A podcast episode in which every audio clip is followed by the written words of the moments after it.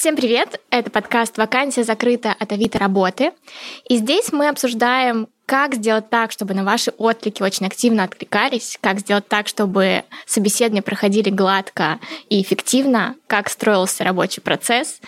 И затронем, конечно же, тему, как сделать и процесс увольнения довольно безболезненным. Вести подкаст буду я, Катя, HR-директор коммуникационного агентства Setters. Со мной моя соведущая Аня, Head of Key Accounts Авито. А гости нашего сегодняшнего выпуска Вика Материкина, а, куратор карьерного сервиса H и HR-бизнес-партнер крупной розничной компании. Вика, добро пожаловать, очень тебе рады. Привет, спасибо, всех рад видеть. Ей.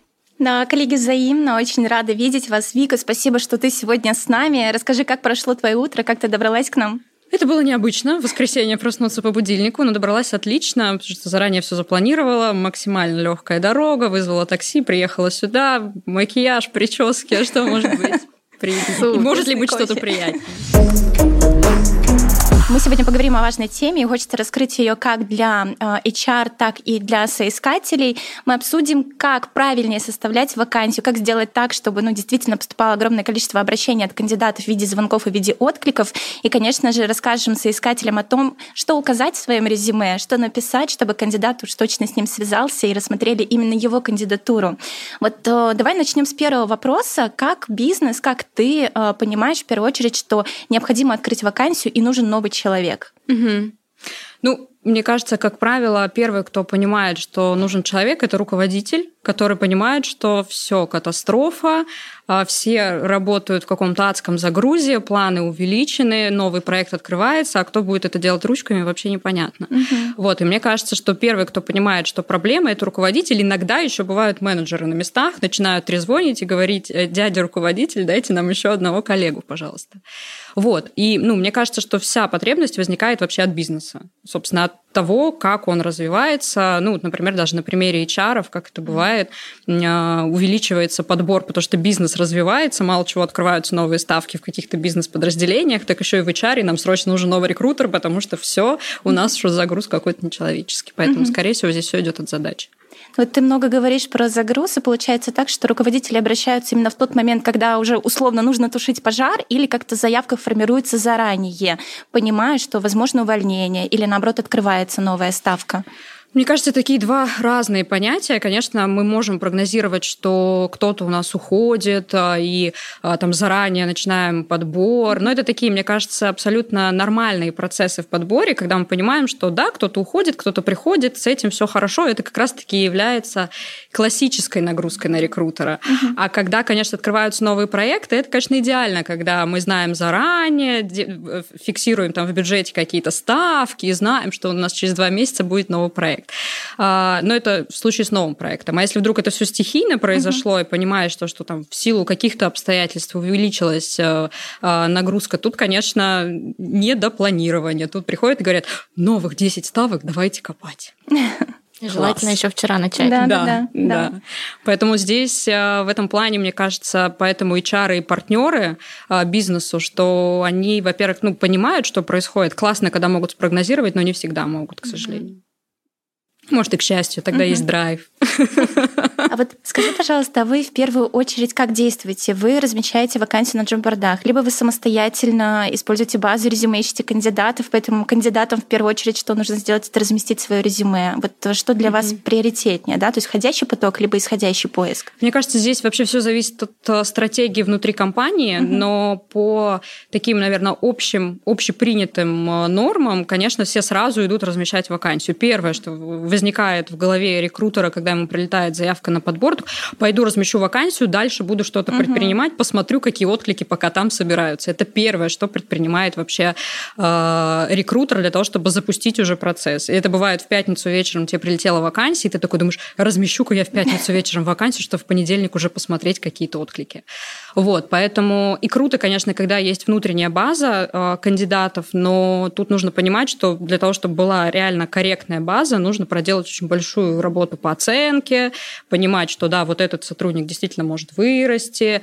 Ну, то есть тут И это на самом деле такая кроссфункциональная уже история. Здесь не только от подбора все зависит, uh-huh. от отдела обучения, оценки, развития, которые уже дают какой-то материал и говорят, вот эти вот ребятки большие молодцы, можно их брать там на вот эти вот эти позиции. Вот. Но бывают, конечно, э, такие случаи, когда руководитель приходит и говорит, что мне нужен только человек изнутри. Угу. Такое бывает, но это бывает достаточно редко, и вот тогда начинается такое исследование внутри, особенно если это очень крупная компания, а, которая разбросана по регионам. Но это бывает действительно очень редко, просто потому что там, например, какая-то бизнес-единица новая, и нет времени погружать в процесс самой компании, да, и нужно, чтобы человек хотя бы так по контуру понимал вообще, с чем он столкнется. Mm-hmm. А специфика уже будет э, влетать. Я не знаю, мне кажется, это, это такая вот норма, с которой действительно все рекрутеры сталкиваются. Не знаю, Катя, у вас есть какие-то отличия в этом плане? Нет, мне кажется, все довольно похоже, несмотря на что, безусловно, есть особая своя специфика, но да, что-то можно спрогнозировать, что-то очень довольно хаотично э, происходит, где-то ты понимаешь профиль да, вакансии, где-то нужно действовать быстро, кому-то нужен человек да, изнутри, потому что есть тоже своя специфика. Да, поэтому, мне кажется, это боль всех mm-hmm. HR, рекрутеров. Но, кстати, хочется немножко, да, конкретизировать скорее вопрос или вернуться к вопросу. А, ты сказала, бывает, да, прилетает задача, и, конечно, mm-hmm. желание поскорее ее закрыть, хочется сразу же ее опубликовать. Но часто это бывает такая роковая ошибка, да, когда мы публикуем лишь бы было, а потом получаем миллиард uh-huh. нерелевантных откликов, в этом тонем, и все, это уже как э, какое-то болото получается, которое тебя засасывает. Э, вот представляем идеальную картину, да, что все-таки время есть, или в, не поддаваясь панике, мы выделяем себе это время, вот как грамотно, не знаю, сформулировать вакансию, оформить ее, с чего начать, чтобы как раз-таки отклики были ну, максимально релевантны, mm-hmm. и, соответственно, было меньше работы у всех задействованных mm-hmm. в процессе. Я, кстати, искренне считаю, что исключительно релевантные отклики – это миф. Это утопия, Не существует э, таких прям исключительно релевантных откликов. Всегда будет пул каких-то откликов, которые, ну, вообще не туда, потому что, к сожалению, а, не все соискатели ну, объективно понимают, ну, так скажем, внегласные правила на рынке труда, mm-hmm. не понимают или не знают, или не хотят понимать. Там, на самом деле, разная мотивация у всех. Вот, поэтому нерелевантные отклики, они точно будут. Но что касается, э, ну, там, увеличения количества все таки в, пр- в пропорциях, mm-hmm. да, вот тех самых релевантных, ну, самое первое, там, естественно, когда мы публикуем вакансию, вообще нужно бы понять, а что это за вакансия, а что будет делать mm-hmm. человек. Причем, мне кажется, одно дело, если это то, с чем рекрутер там еще вчера закрыл похожую, а другое дело, когда прилетело что-то, что вообще, ну, как бы рекрутеру Новая незнакомо и непонятно. Естественно, там без а, общения с, напрямую с нанимающим менеджером тяжело понять, а что будет делать человек.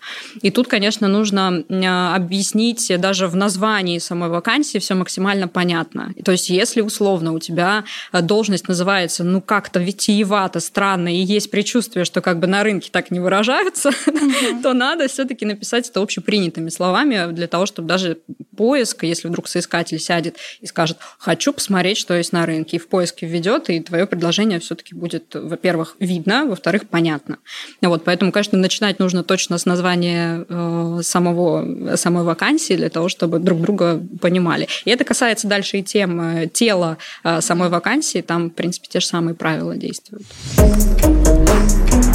Скажи, пожалуйста, вот что значит для тебя нерелевантный отклик? Какой будет релевантным, угу. а какой нет? Угу. Ну, я такой же самый, наверное, забавный пример скажу. Это вот, например, ты ищешь менеджера проекта, а тебе туда откликается а, директор какой-нибудь компании, который там чем-то занимался, а тебе нужен менеджер проекта. Откликается директор, который там ты понимаешь, что, скорее всего, директор он в какой-то своей компании, которая при этом еще и не имеет ничего общего, во-первых, к бизнесу, во-вторых, к самой задаче. А, то есть это когда один, один случай, когда это овер такой, да, кандидат откликается на какую-то среднюю mm-hmm. позицию, ты думаешь, почему? Uh-huh. А другое дело, когда наоборот, кандидат, например, э, работал, ну, предположим, администратором где-то там в магазине, в ресторане, неважно, и тоже, например, откликается на какую-то роль руководителя проекта. А, хотя это же четкие методологии, но опыта нет, да. опыта нет угу. и ты думаешь, ну, даже зацепиться не, не за что вообще. То есть есть менеджеры проекта, есть руководители проекта, это определенная ступенька, это определенные компетенции, это определенные знания, но почему-то соискателям не всегда это понятно, и вот они бездумно просто откликаются. Понятно, что таких откликах даже не за что зацепиться. И, к сожалению, вот как раз-таки вот этой коммуникации между а, соискателями не хватает, потому что они-то думают, что все плохие, и они-то откликаются, а им никакую обратную mm-hmm. связь не дают, а ты просто в силу даже объема не можешь дать эту обратную связь и объяснить, что, ребят, либо вам нужно причесать ваше резюме, либо... Подсветить нужные. Э, да, mm-hmm. подсветить нужные, либо, ну, просто вы не туда откликаетесь. Не надо размазывать себя вот так тонким слоем по всему рынку. А возможно, дело в том, как раз-таки, как составлена вакансия, да, то есть, ну, да, безусловно, кандидат не обладает опытом, но он хочет попробовать себя на эту позицию. Возможно, у вас есть э, обучение от компании, да, и он, э, грубо говоря, действует как на удачу, да. А что, uh-huh. если вдруг меня рассмотрят? И uh-huh. таких кандидатов много, особенно если мы возьмем там выпускников, они все uh-huh. с очень высокими ожиданиями после университета, что я смогу, и меня возьмут, и я очень амбициозный, молодой, активный, явно все у меня получится. Вот, э, возможно, об этом стоит как-то более детально прописывать в самой вакансии, да, чтобы угу. и вы со своей стороны не получали нерелевантных, и кандидаты понимали, могу я откликаться или нет, стоит мне тратить свое время, или это будет бесполезно. Точно стоит указывать информацию, когда мы готовы рассмотреть человека либо с опытом а, там, чуть ниже той позиции, которую мы рассматриваем, либо там человека вообще без опыта. Это точно следует указывать. А, другое дело, прочитает или не прочитает это соискатель, да, но это уже отдельная а, история.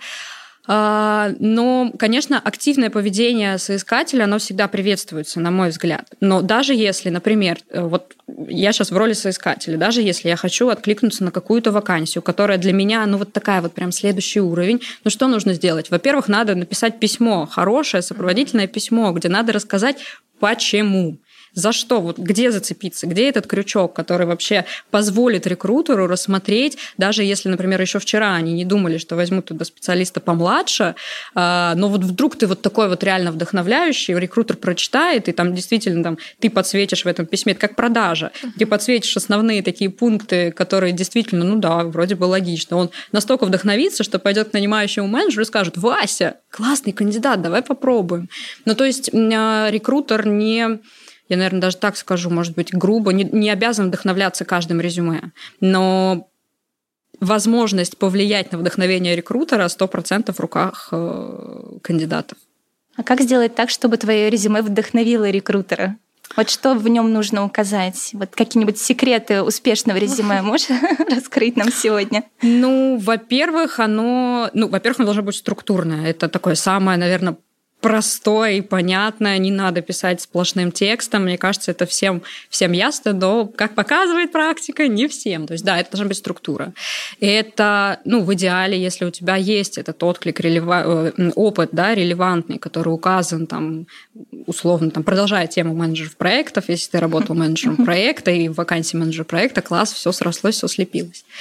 А, точно нужно, и будет большим плюсом, если вообще в резюме все написано простым человеческим языком. Да. Не Ctrl-C, Ctrl-V должностной инструкции. Это самая вот кровь из глаз для рекрутеров. Или с чего это резюме. Или с, чего, ну, как, с чего-то резюме еще можно а, как будто бы не понять, с чего это резюме. А когда это должностная инструкция, ну, язык вот этот вот э, канцелярии, он прям, конечно, считывается. Поэтому, да, простыми словами. Если были какие-то четкие проекты, какие-то проекты. Если это был была работа с командой, какая это команда, сколько людей там в управлении. Если это молодые специалисты, например, вообще без опыта, студенты, да, продолжают ту же тему, наверняка были какие-то активности в институте. Что это за активности? Какие-то стажировки, а, какие-то дипломные работы. Э, ну, в общем-то, когда говорят, у меня вообще нет опыта, даже студенты, mm-hmm. это неправда. Либо у него действительно нет, и он там 5-6 лет, сколько в институте учится, действительно ничего не делал, вообще никак. Но дело в том, что для студентов есть очень много возможностей. Если студент не пользовался этими возможностями, вопрос его мотивации. Подработка, да? Да, да, да, да. Ведь это на самом деле тоже является э, опыт опытом, и это касается, кстати, всех кандидатов, независимо от э, их возраста. Почему-то мы склонны обесценивать то, что делали до, независимо от того, связано ли это напрямую. Просто это нужно хорошо упаковывать. Даже если, например, человек занимался чем-то чем-то отдаленно похожим, вот надо просто упаковать это так, чтобы когда ты читаешь этот опыт, ну вот как можно понять, что ты в каких-то проектах работал? Ну расскажи проект, например. Даже если это не называлось менеджер проекта, расскажи о каком-то проекте, какая там твоя, была твоя роль, что там запустил вот это, открыл вот это, не знаю.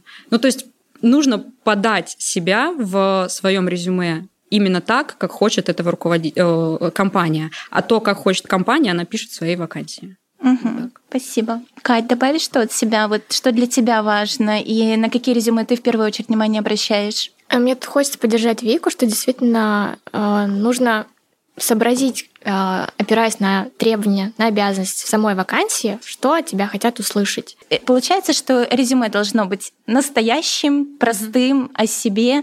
Э, не нужно копировать да, какие-то выдержки из должностной инструкции, а легче, не знаю, там сделать селфи вот такой, какой я есть, рассказать о своем опыте, рассказать, почему меня заинтересовала вакансия именно в вашей компании, mm-hmm. да, и э, продать себя, условно, вкусно продать себя, рассказав о том, кто я. Правильно? Mm-hmm. Ну вот продать вкусно себя, я, конечно, очень люблю эту фразу, но да, что за будем честными, да, так и нужно сделать. Знаете, я еще, еще о чем подумала, что я не знаю, поддержите вы меня в этом вопросе или нет, но это особенно касается специалистов творческих mm-hmm. направлений. Сильно тяжело, когда специалисты слишком заморачиваются с видом резюме и присылают его в очень задизайненном виде. Да. Это правда тяжело рекрутерам читать. Понятно, что хочется проявить себя с точки зрения своего креатива, но прояви его в портфолио, которое ты, например, приложишь к стандартной форме резюме. А есть какие-то стоп-слова в резюме, которые точно не нужно указывать? Или темы, которые не нужно раскрывать? Именно в резюме. Хороший вопрос. А, знаете, какое-то время назад, я помню, была очень за то, чтобы в графе обо мне, чтобы люди там писали, ну, типа, чем они занимаются. Mm-hmm. Там. Это всегда интересно. И я, кстати, туда часто смотрю. А, если меня, мне интересен основной опыт, я такая думаю, что «А за фрукт такой? Посмотрю, что обо мне пишет. Mm-hmm. Но потом я поняла, когда у меня случился кейс, что мы взяли человека, хорошего человека, ну, прям по компетенциям, достаточно профессиональным, но мы выбрали его в итоге, потому что он болел за ту же футбольную команду, что и сам руководитель. Я поняла, что это может быть очень спорная ситуация. Вообще не факт, что а, именно вот в этом комментарии э, соискатель угадает с хотелками руководителя, и мы можем классного специалиста упустить только потому, что он болеет за другую футбольную команду. Это хорошо тот кейс был классным. Вот, поэтому ну, наверное, сильно распыляться на то, какой ты супер-мега-вау в свободное время, надо сильно подумать, может ли это быть интерпретировано не в твою пользу. Если может, лучше, наверное, не писать. Но опять-таки нужно понимать, э, что, э, что хочет компания. Если она в своей вакансии написала, ребят, расскажите о себе, пиши о себе, рассказывай. Компания хочет взять человека. И, наверное, готова подтягивать твои хард-скиллы э, в силу того, что они взяли классного по софтам. Поэтому читай вакансию, там всегда все написано, все понятно. Но здесь, на мой взгляд, еще очень важно и, э, и в вакансии об этом указать. Да? Вот если, например, открыть Авито работы, то э, можно обратить внимание на то, что огромное количество объявлений, э, в которых сухо указаны основные условия, обязанности, требования, mm-hmm. больше ничего. Да? То есть если мы возьмем там сегмент э, массовых да, каких-то позиций, то плюс-минус зарплаты везде одинаковые. Как кандидату понять, к какому работодателю в первую очередь не позвонить? И здесь очень часто выигрывают именно те работодатели, которые указывают указывают какие-либо дополнительные условия нематериальной мотивации, что есть э, своя футбольная команда та же, униформа, оплата питания, корпоративная там, мобильная связь и многое-многое другое. Вот э, как вы считаете, что нужно и что важно самому, самому работодателю еще в вакансии указать, чтобы вот зацепить действительно подходящих кандидатов, которые еще и по ценностям будут подходить, да, потому что мы же кандидата смотрим только с точки зрения развития его компетенции, но и на ценности. Угу. Но если для компании действительно является ключевым взять человека по ценностям, о ценностях, наверное, нужно сказать. Странно искать человека, совпадающего по ценностям, когда в нашей вакансии ни слова об этом.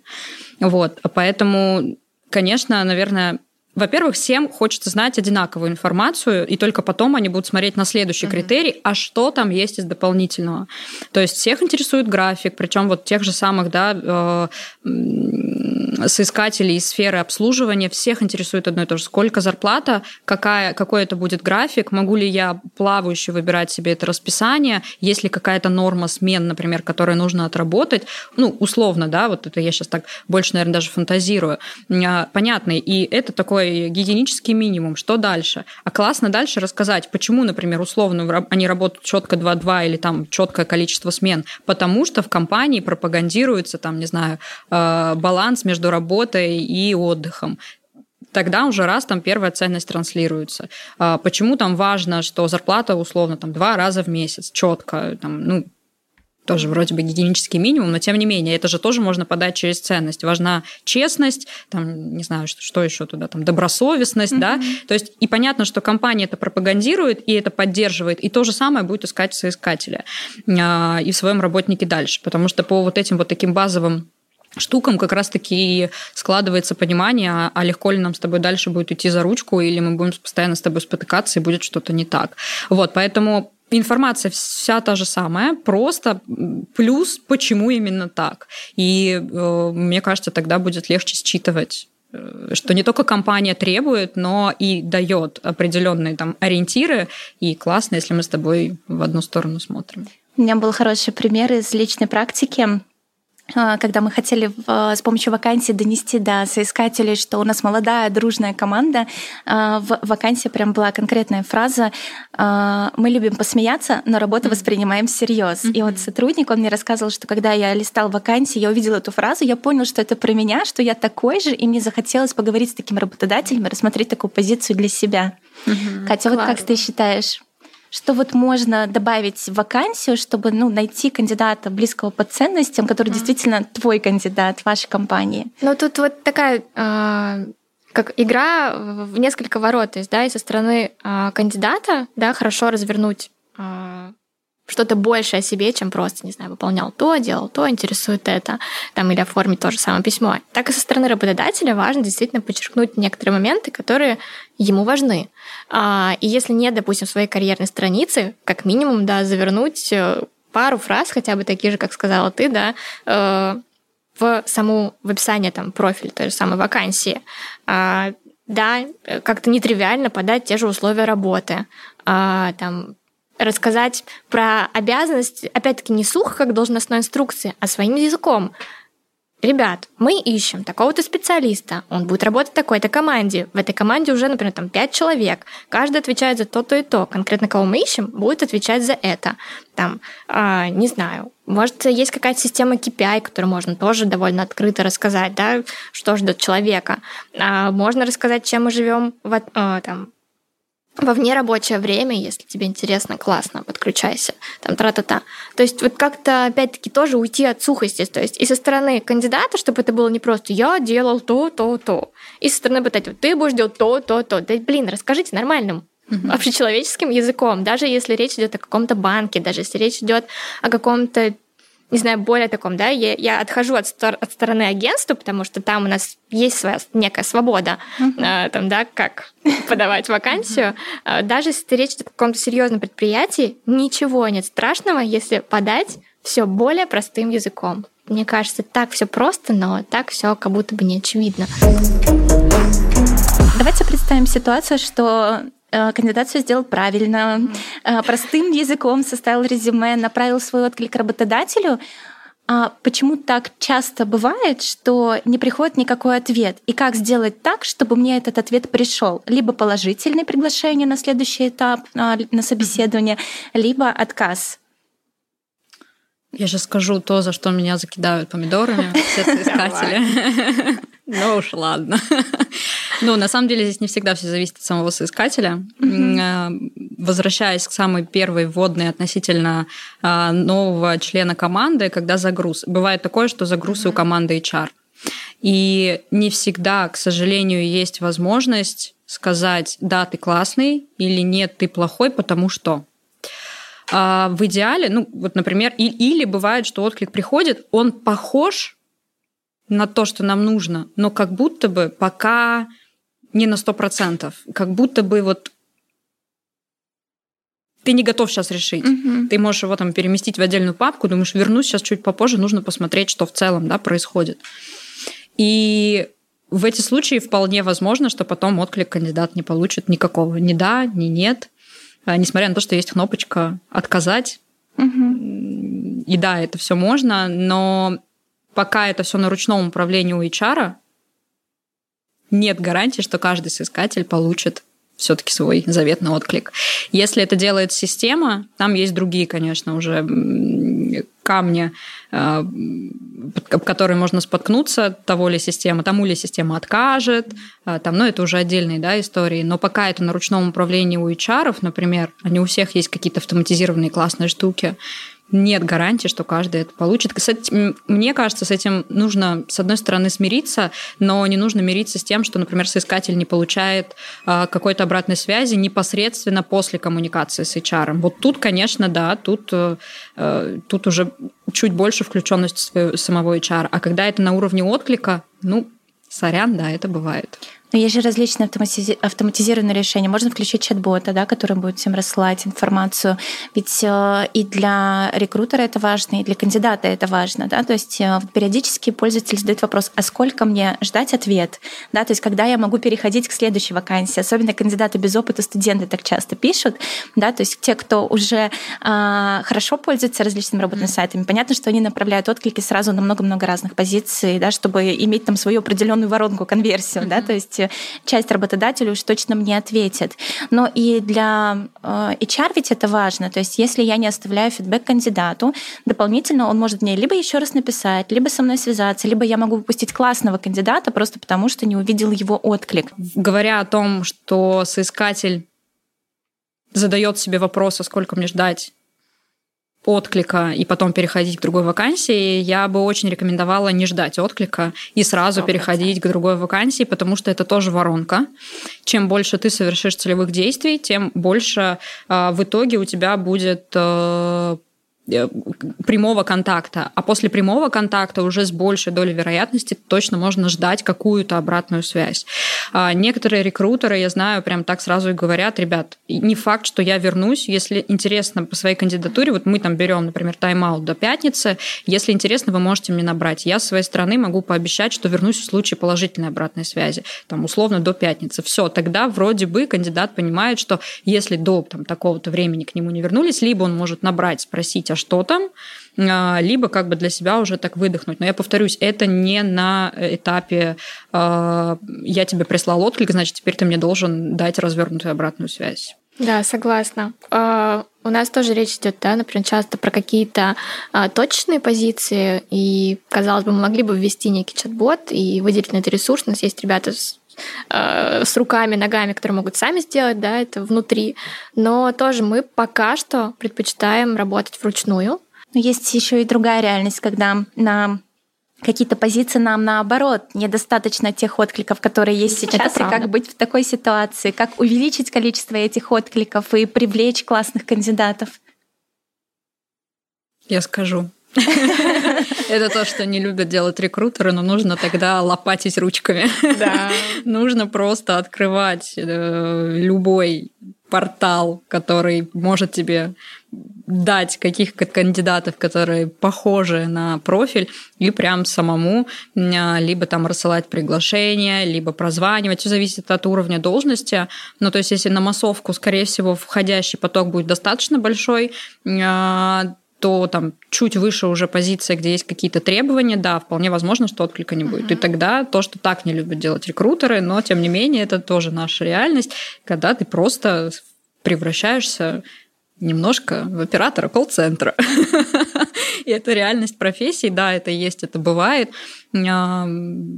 Поэтому просто ищешь. Ну, возможно, задействуешь еще какие-то дополнительные ресурсы, где можно разместить, где можно там о себе э, подсветить, что вот есть такая вакансия, но тут включается уже человек полноценно сам, рекрутер. Кать, добавишь что? Я тут только соглашусь, что действительно Иногда бывает так, и часто бывает так, что, например, недостаточно там развитый HR-бренд, да, или недостаточно поработали на старте, недостаточно разместили там вакансию, да, рассказали о ней, а, то да, тут подключаются руки, голова, э, вспоминаешь, где кто может сидеть, подключаешь телеграм-каналы, работные сайты, э, LinkedIn, Facebook, знакомства, реферальная программа, все что угодно. Э, вариантов на самом деле целая масса. Нужно просто сесть и подумать, где может сидеть тот самый кандидат. Вот ты сказала про HR-бренд, это тоже очень важно. А как быть малому и среднему бизнесу? Да? То есть по факту вот малый и средний бизнес, он конкурирует э, с enterprise, да, там, компаниями. Uh-huh. И, безусловно, многих кандидатов привлекает бренд. Да? То есть когда они видят известный логотип, и рядом с этой вакансией э, логотип другой компании, которую я не знаю, безусловно, я откликнусь uh-huh. на первую позицию. А вот как э, малому и среднему бизнесу работать над своим брендом и сделать так, чтобы на, именно на их вакансии шел хороший поток откликов? Мне кажется, здесь а, не только рекрутеров это касается, mm-hmm. не только HR-команду. А, здесь точно ну, прям совместная работа всех, там, пиар, маркетинг, да, mm-hmm. ну, вообще, что за компания, какие ты проекты делаешь. Ну, то есть, очень часто бывает, вроде бы смотришь, это, кстати, часто бывает в агентствах, вроде бы агентство, ну, если ты не в рынке, ты, наверное, не поймешь, что это за агентство. Но когда агентство о себе пишет, мы сделали кейсы для вот этих, вот этих, вот этих, вот этих, ну, если это можно разглашать, там тоже еще очень много запретов, а, или там, может быть, какая-то классная, не знаю, рекламная кампания, чтобы человек понял, что, о, понятно, это не какое-то там местечковое агентство, вон какие проекты классные, вроде бы уже тоже плюс один. Вот, но здесь, конечно, помимо там классических, мне кажется, э, описаний на работных сайтах, конечно же, нужно прям хорошо подумать о пиаре, ну, чтобы это еще где-то было, где-то еще мелькало. Мне кажется, особенно это касается творческих профессий, прям сильно. Потому что если с офисными сотрудниками и с да, наверное, с, обслуживающим, с обслуживающим персоналом ведь тоже понятно, они же тоже сразу считывают, да, что, угу. это, что это за компания. Поэтому, да, наверное, как-то так. А, мне кажется, тут еще нужно делать упор, а, что ты можешь предложить. То есть тут тоже нужно немножко включать маркетолога и понимать, что а, среди других вакансий предлагают, да, то есть какие условия и чем мы можем на их фоне выделиться.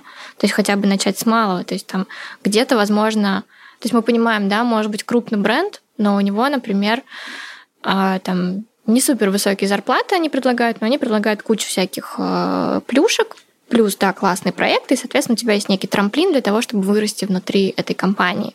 Есть компании малоизвестные, и они берут как раз-таки тем, что они могут предложить если они борются за кандидатов, да, там зарплату чуть выше средней, например. Угу. Или там тоже какие-то а, бонусы, плюшки, может, возможно, какой-то более гибкий график, где это возможно, возможно, там, не знаю, какие-то штуки, там, да, отсутствие дресс-кода и так далее, опять-таки, если это предполагает такую возможность. То есть вот посмотреть, как мы можем немножко отделиться от конкурентов, и предложить то, что может цеплять. Потому что есть же кандидаты, которым не обязательно там масштаб компании или там...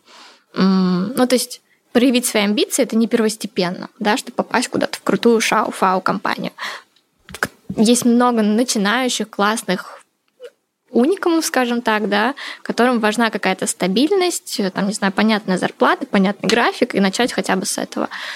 Рынок кандидатов, он довольно большой, как и рынок работодателей. И тут как кандидат, в принципе, должен хорошо себя продать, так и работодатель это тоже его задача. Если нет а, раскачанного HR-бренда, это нормальная история, то важно хотя бы оценить ситуацию и шагнуть немножко вперед, что-то подумать, что предложить.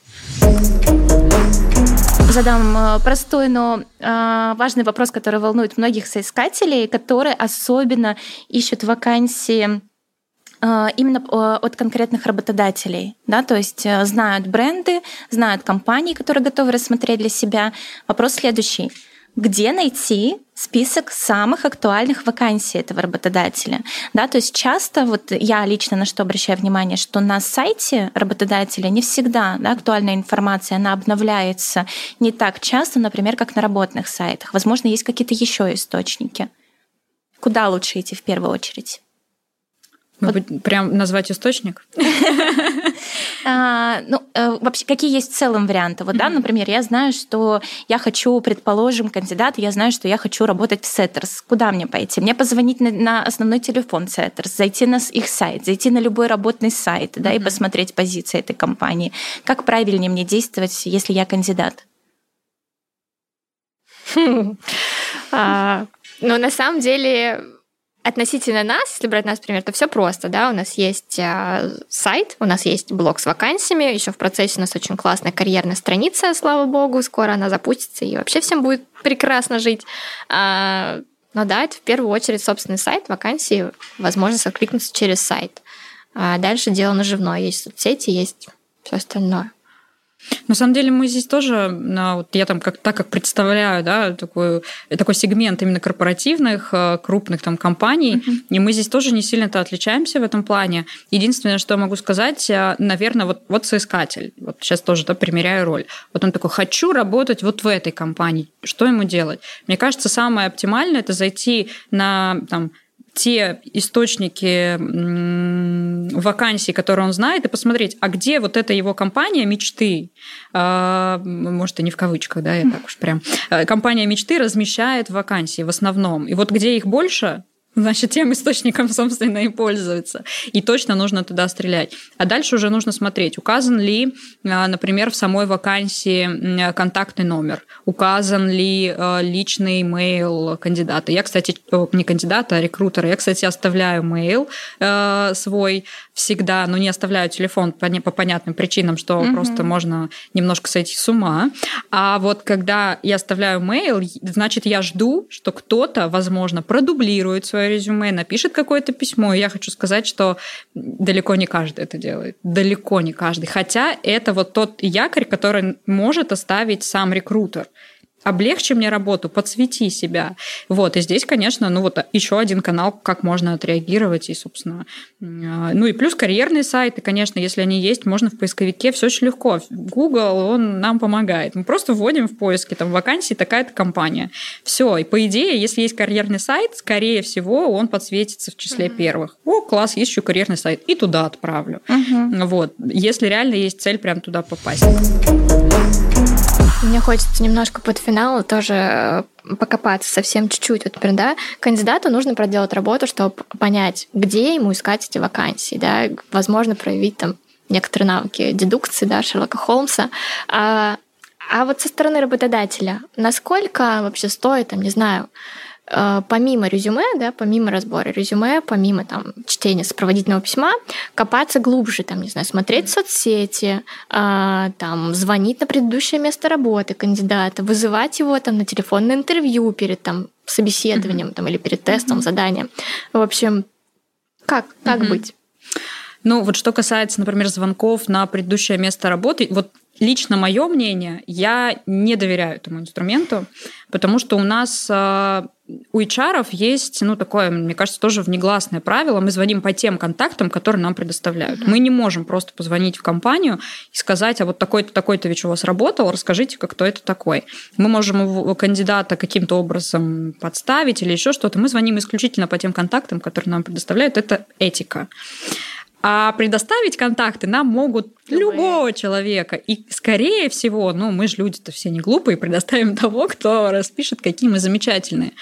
А, и, ну, наверное, здесь, если мы пользуемся, да, все-таки таким инструментом, инструментом, как рекомендации, и мы пользуемся в работе, другое дело, что я к нему не очень хорошо отношусь, но иногда как бы того требуют и остальные участники процесса найма, а, нужно просто понимать, для чего. Мы хотим подтвердить свои ощущения, что он классный, или мы что-то чувствуем, что что-то не так, и хотим вот где-то копнуть. Mm-hmm. Вот, скорее всего, мы же уже что-то чувствуем, да, вот тут как бы есть смысл к себе прислушаться, и либо риски реально там на себя какие-то взять, вот, и, ну, не доверять этому инструменту точно. Да, это есть, да, это норма, а, но как бы явно только за то, что Петя классный, берите, ну, не нужно его за это брать, только за это, да, имеется в виду. Вот, что касается социальных сетей, здесь, в принципе, смысл, мне кажется, тот же самый. Для чего? То есть для любопытства рекрутера окей, да, то есть, ну, это как вот графа а, обо мне uh-huh. в резюме. Ну, то есть, тебе нравится кандидат, вы с ним, может быть, уже даже пообщались на каком-то этапе, и думаешь, посмотрю, что там еще.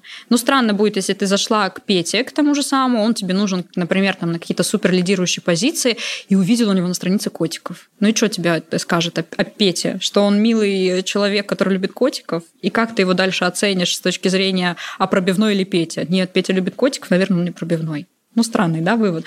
Но другое дело, конечно, если там что-то абсолютно странное, не знаю, из ряда вон выходящего там относительно простых человеческих норм, да, в социальных сетях, в социальных сетях, ну, с этой точки зрения, наверное, есть смысл посмотреть. Но просто важно для себя понимать, чтобы что, чтобы утвердиться, что он классный, или все-таки хочется что-то посмотреть. Mm-hmm. А если ты там найдешь что-то не то, как ты с этим будешь работать? Ты придешь к нанимающему менеджеру и скажешь, там какой-то кошмар и что вы будете делать? Вы не будете брать человека из-за этого?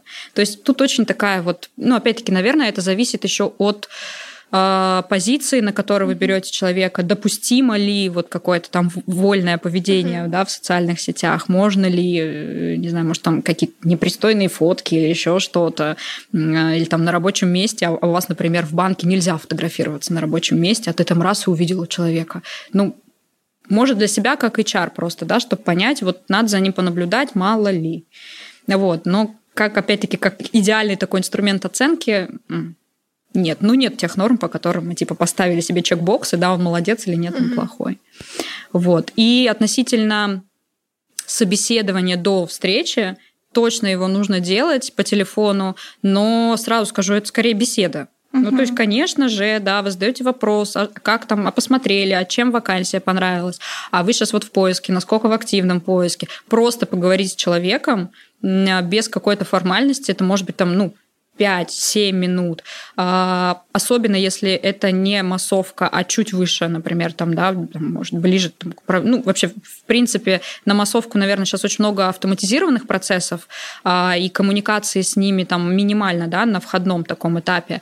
А все, что касается ребят, которые идут э, на несколько выше позиций, с ними точно нужно поговорить, чтобы понять, а что за человек. Мы uh-huh. вот возвращаясь к нашему описанию, uh-huh. если мы там писали, что нам нужен человек с ценностями, ну нафига его гнать, если мы уже будем понимать, что что-то странно. И часто бывает, когда ты по телефону уже понимаешь то, что по-моему, есть немножко разница между резюме и человеком. Есть смысл тогда чуть больше даже по телефону, например, пообщаться. Сейчас, конечно, чуть проще, потому что все собеседования в онлайне, mm-hmm. ты как будто бы можешь чуть-чуть расширить воронку, но это не расширяет воронку времени, поэтому ты все равно сильно, конечно, отсекаешь. И ты экономишь свое время, экономишь время кандидата. Может, ему в офис не будет удобно ездить. Может быть, я не знаю, он написал одно, а оказывается, это другое. Есть смысл сказать, слушайте, а у нас вот такая история, вам будет интересно? И часто бывает говорят, а, не, не-не-не, это не туда. Может быть, мы по зарплате сразу не сходимся. Это тоже можно, в принципе, обсудить. И не спрашивать, а сколько денег хотите. У, у соискателя тоже есть вилка.